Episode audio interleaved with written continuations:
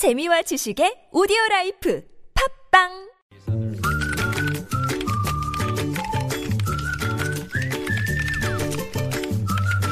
네, 뉴스보다 재밌고 뉴스보다 뜨거운 무적의 댓글을 전해주시는 분입니다. 시사 칼럼니스트 이숙현 씨 나오셨어요. 어서 오세요. 네, 안녕하세요.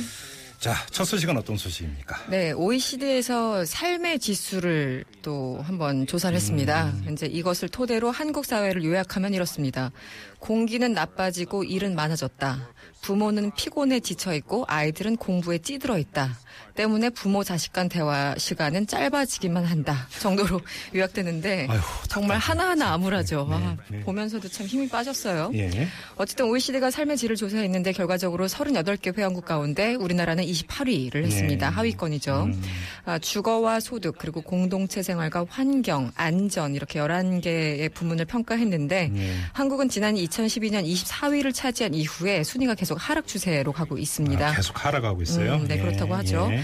아, 대기 오염 지, 지표는 꼴찌였고요. 예. 어, 사회 내부의 어떤 유대 관계, 그러니까 내가 힘들 때 누군가한테 음. 부탁할 사람이 있는가 없는가 그런 어떤 공동체 관계도 거- 겨우 꼴찌를 면했습니다. 예. 또 주당 50시간 일하는 근로자 비율은 23%로 38개 평가 대상국 중에 멕시코, 터키만 제쳤고요.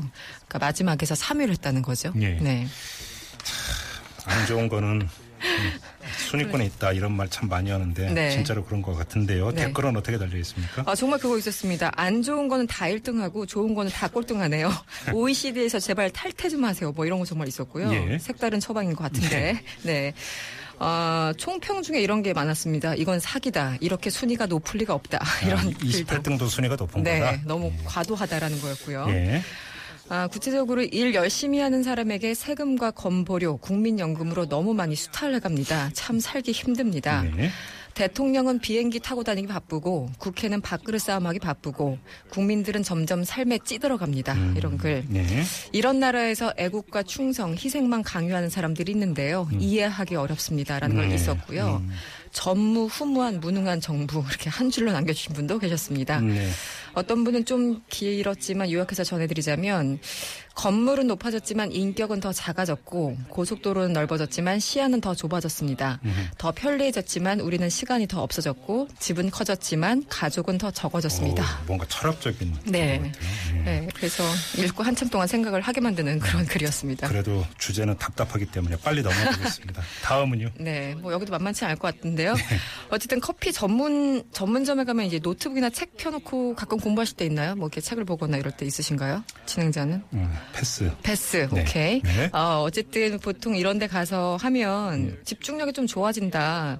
이게 뭐니까 white noise라고 white? noise라고 예, 해서. 네네. 예. 그래서 실제 몇 년 전에 어떤 그 대학에서 연구를 했는데. 아 이런 어플리케이션도 있다면서요? 네. 그 카페 소음을 담아놓은 그런 예. 어플리케이션이 있어서. 그걸 들어야 공부가 더 잘 된다고 해서. 그런 사람들 있죠. 예. 저도 집에서 혼자 공, 뭘 하다 보면은 너무 적막하면 또 집중이 또 안 되고 이런 경우도 있었던 것 같아요. 그래서 어, 이제 예. 적절한 소음이 집중력을 높여준다 이런 얘기가 있었는데 네.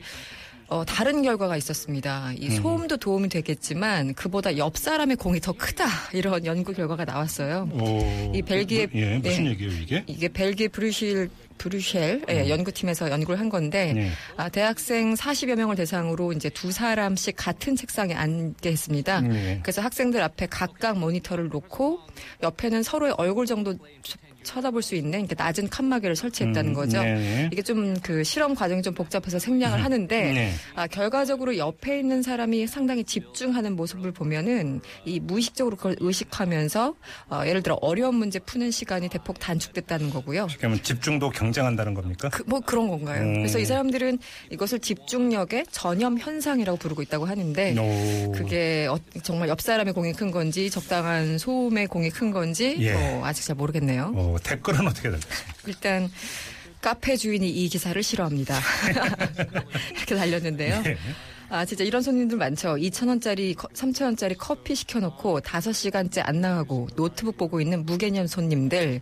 정말 카페 주인 속이 탑니다. 아, 저도 이제 카페 가면 종종 이런 장면을 목격을 하는데 네. 제가 카페 주인이면 내가 어떻게 했을까라는 그러니까요. 상상을 가끔 해요. 네, 나가라고 하기도 뭐하고. 네, 상상의 결과는 얘기 안 하겠습니다만. 네. 그렇죠. 네. 아, 게다가 공부하는 사람들은 보통 두 자리를 차지하고 있더군요. 음. 쾌적하게 하기 위해서 옆자리에는 가방과 책들을 쌓아놓고 합니다. 네. 집중력은 장소가 중요 한 게 아닙니다. 얼마나 급하냐가 중요합니다. 뭐 이런 걸 있었고요. 이거는 주로 벼락치기 전문인 것 그렇죠. 같습니다. 네. 이게 사실 급하느냐는 제가 완화한 표현이었는데, 그래요? 네, 그 원래 표현은 훨씬 더 재밌었습니다. 네. 아, 나도 가끔 카페에 가서 공부를 하지만 진짜 몇 시간씩 죽치고 앉아 있는 사람들 노답입니다.